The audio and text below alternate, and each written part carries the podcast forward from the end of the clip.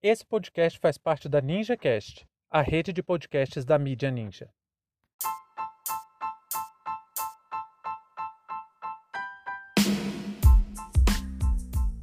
Clube Militar se posiciona contra as instituições. Sejam bem-vindos e bem-vindas ao seu plantão informativo com análise e opiniões a partir de uma perspectiva histórica. Eu sou Arnaldo de Castro, em conjunto com Brenda Salzman, e hoje é dia 10 de março de 2021. Para você ter acesso ao nosso conteúdo completo, visite historiaoralpodcast.com.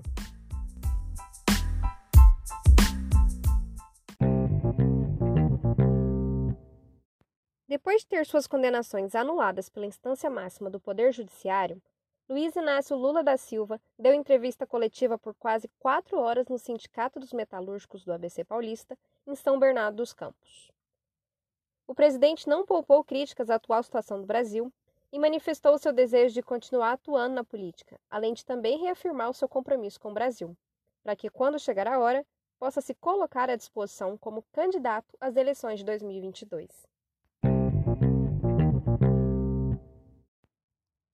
Gostando dele ou não, uma coisa não dá para negar. Lula é o maior estadista do Brasil e com certeza um dos maiores do mundo. Não tem 48 horas que o cara recuperou seus direitos políticos e já estremeceu toda a estrutura de poder no Brasil. O cara simplesmente determina o xadrez político nacional. Você vê, só pela presença do Lula, só pelo medo que ele causa no jogo eleitoral, o Bolsonaro foi visto dando entrevista para a imprensa e usando máscara. Em primeiro lugar, eu queria acentuar que para a democracia é muito bom que alguma força política ofereça tanto risco à estabilidade de poder dos governantes. Jair Bolsonaro acreditava que estava com a reeleição garantida e, na minha opinião, ele ainda é um forte concorrente em 2022. Não porque demonstra grandes méritos, na verdade ele já se provou um completo fracasso. Mas volto a repetir: se tem uma qualidade que essa turma do fascismo tem, é que eles sabem fazer propaganda. E Bolsonaro está em campanha para 2022 desde 1 de janeiro de 2019. A situação do Bolsonaro ainda não está pior exatamente por causa disso. O derretimento do presidente nas pesquisas de avaliação do governo ligaram um sinal de alerta na máquina de fake news. Isso preocupou Bolsonaro, que está ainda mais pressionado. Essa pressão vem daqueles que bancaram sua eleição, o mercado financeiro, que aliás está muito bem representado pelo ultraliberal Paulo Guedes. Mas é exatamente por causa disso, por causa das políticas do Paulo Guedes, por causa das medidas de austeridade de arroxo contra a classe trabalhadora, que a rejeição ao Bolsonaro só cresce. Além disso, temos toda a sua atuação profundamente mortífera na pandemia. Na verdade, tudo que esse governo fez agora, até agora, foi completa besteira. O tal do Abraham Weintraub está sendo repreendido no Banco Mundial por divulgar fake news. Ernesto Araújo é repreendido em Israel por não usar máscara. Na mesma viagem, a delegação brasileira está proibida de andar pelas ruas porque eles são um risco. E Bolsonaro, com apoio da grande mídia, simplesmente nega tudo, finge que está tudo bem, tapa o sol com a peneira. E ele achava que só com a máquina de fake news do gabinete do ódio estava tudo resolvido para 2022. Exatamente porque no Brasil não tem uma figura que motiva tanta paixão na política quanto ele, a não ser Luiz Inácio Lula da Silva. Aí começa murmurinho para todo lado. O jornal Estadão não para de soltar editorial contra o Lula. A elite brasileira volta a fazer aqueles terrorismos ideológicos. Até o presidente da República que se, olha só, teve que se pronunciar. E vejam só, o cara falou que o Lula só faz campanha com mentiras. É brincadeira um negócio desse. O cara hoje, hoje, hoje reafirmou a indicação de uso de cloroquina para o tratamento de Covid e veio falar de mentira. Mas fora essas imbecilidades aí citadas acima, uma coisa acabou preocupando a base eleitoral do PT. Agora, mais que nunca, está provado que o, que o golpe de 2016 teve um componente profundamente militar, ainda que isso tenha acontecido meio que às sombras e tal. O sinal mais explícito da participação militar foi um tweet do general reformado Eduardo Vilas Boas em tom de ameaça contra o STF caso soltassem o Lula.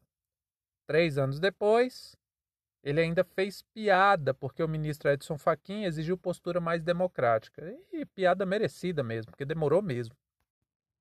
Aí ontem, no final da noite, o Clube Militar lançou um texto muito mal escrito por sinal, assinado pelo general reformado Luiz Eduardo Rocha Paiva. Esse cara já foi comandante da ESEM, a Escola de Comando Estado-Maior do Exército. E no dia 8, o presidente do Clube Militar também fez mais uma publicação muito da vagabunda em se tratando de recursos estilísticos de escrita, com o título Lugar de ladrão é na prisão. Lula foi questionado hoje sobre as manifestações do Clube Militar na entrevista. Eu acho importante a gente fazer uma reflexão aqui sobre isso. Tempo desse para trás eu consegui informações de uma fonte bem segura, que eu não vou revelar, que muitos militares das três armas estão descontentes com o governo. Falaram até que muitos estão ocupando cargos para estabelecer uma espécie de tutela ao Bolsonaro. Aí vem o clube militar e solta notinha de repúdio ao Faquin e fica parecendo que isso é a voz das Forças Armadas. Então vamos esclarecer uma coisa: o que é o clube militar?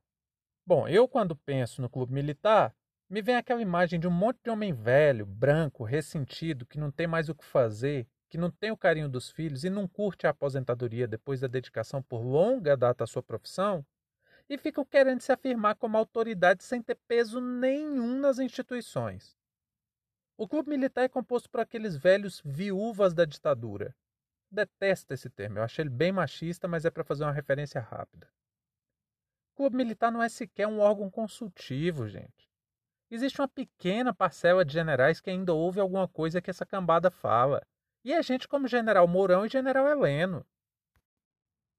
A ampla maioria do alto oficialato das Forças Armadas nem quer uma ditadura, porque sabe que a instituição ficou muito manchada com a experiência de 64.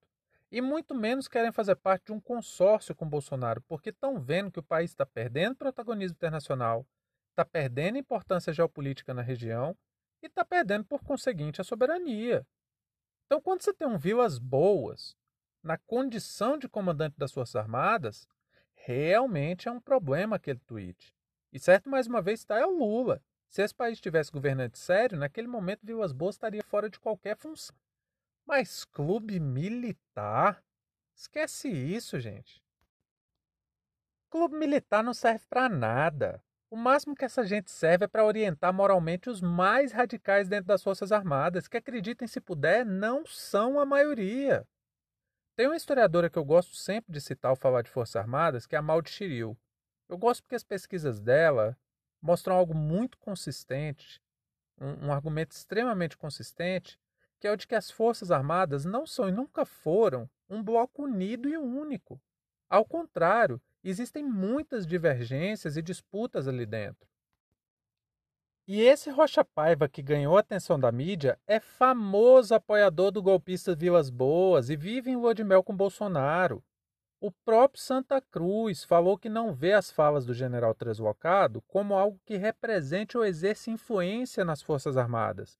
Então, sinceramente, eu não me preocuparia com as declarações de gente que sente saudade dos tempos de tortura e assassinato da ditadura militar.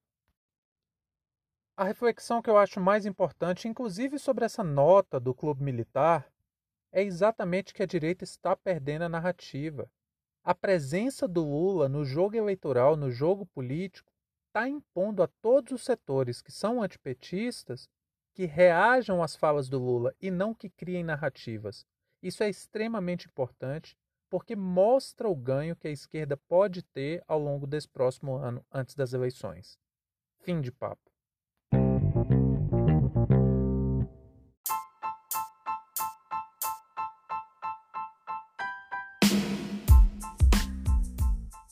Entre tantos fatos que nos cercam e com a velocidade de informações a que estamos submetidos, essa foi nossa escolha para o destaque de hoje. Se você quiser participar do nosso financiamento coletivo, acesse catarse.me história. Muito obrigado a você por prestigiar nosso trabalho e até a próxima.